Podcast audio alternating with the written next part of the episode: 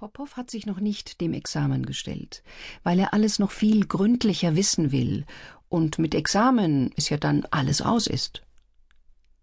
Der vierte unter ihnen ist ein Fünfziger, Salatow, im gleichen bäuerischen Anzug, aber von sonderbar schmiegsamer Gestalt, die an Puppen oder Händler erinnert.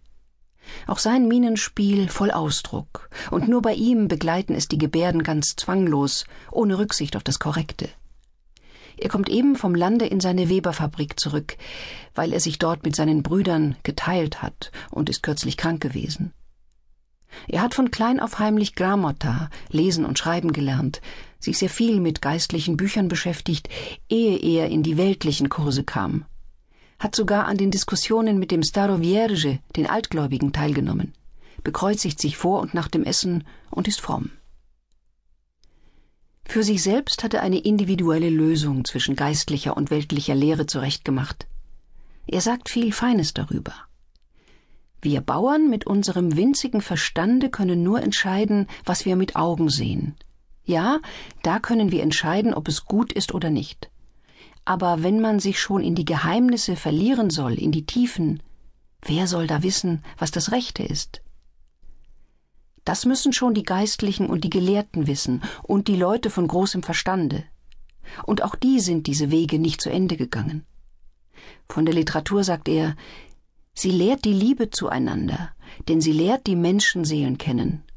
Je größer ein Dichter, desto tiefere Anteilnahme an fremden Seelen fließt aus ihm. Und dann, wir waren wie Tiere, ehe man uns belehrte. Denn erst, wenn der Verstand in sich selber blickt, fängt der Mensch an, sich vom Tiere zu unterscheiden. Im Übrigen ist er diesem gleich. Alles dies sagte er mit vielen bäuerischen Wendungen, Gebärden und einleitenden Worten. Beim Abschied, er ging vor den anderen, um einen Geistlichen, einen Svejaschenik nicht warten zu lassen, umfasste er eines jeden Hand mit seinen beiden Händen. Vom Schilchen gingen wir mit der Ugrujomova, einer Kurslehrerin und Freundin Schilchens, speisen und dann über den Kreml nach Haus. Im Kreml traten wir noch in ein paar Kirchen, wo Sonntagsmesse war. Ein unerhörtes Abendrot verschönte Moskau. Die Menge bunter, freudiger Farben ringsum nehmen den schwächsten Glanz in so willige Hände, in so bereite Gefäße auf, dass sie wie ein Halleluja wirken. Im Süden ist oft der Eindruck ein umgekehrter. Der Himmelsglanz erdrückt alles ringsum. Hier nimmt ein jegliches ihn in so reiche Reflexe auf, wie die armen Arbeiterseelen das wenige an geistiger Erhebung, das sie sich erringen. Am Himmel stand ein halber Regenbogen, die Glocken klangen an. Hier und da brannte die sinkende Sonne in einem der Fenster wie eine heilige Lampe, und im Iwan Bloschnoi, dem Dom Iwans des Seligen, entzündete sie fast mystische Strahlen. Eine Stimmung, wie ein Ausgleich zwischen Gebet und Freude lag über allem, verschmolz alle Farben zu einem Ausdruck von breitem himmlischen Glück. Gleich darauf ging ein ganz warmer Regen wie ein Tränensturz nieder.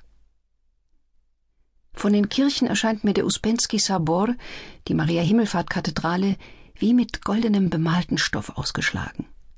Er legt sich um einen wie ein Gewand, das sich um Wände und Säulen schlingt.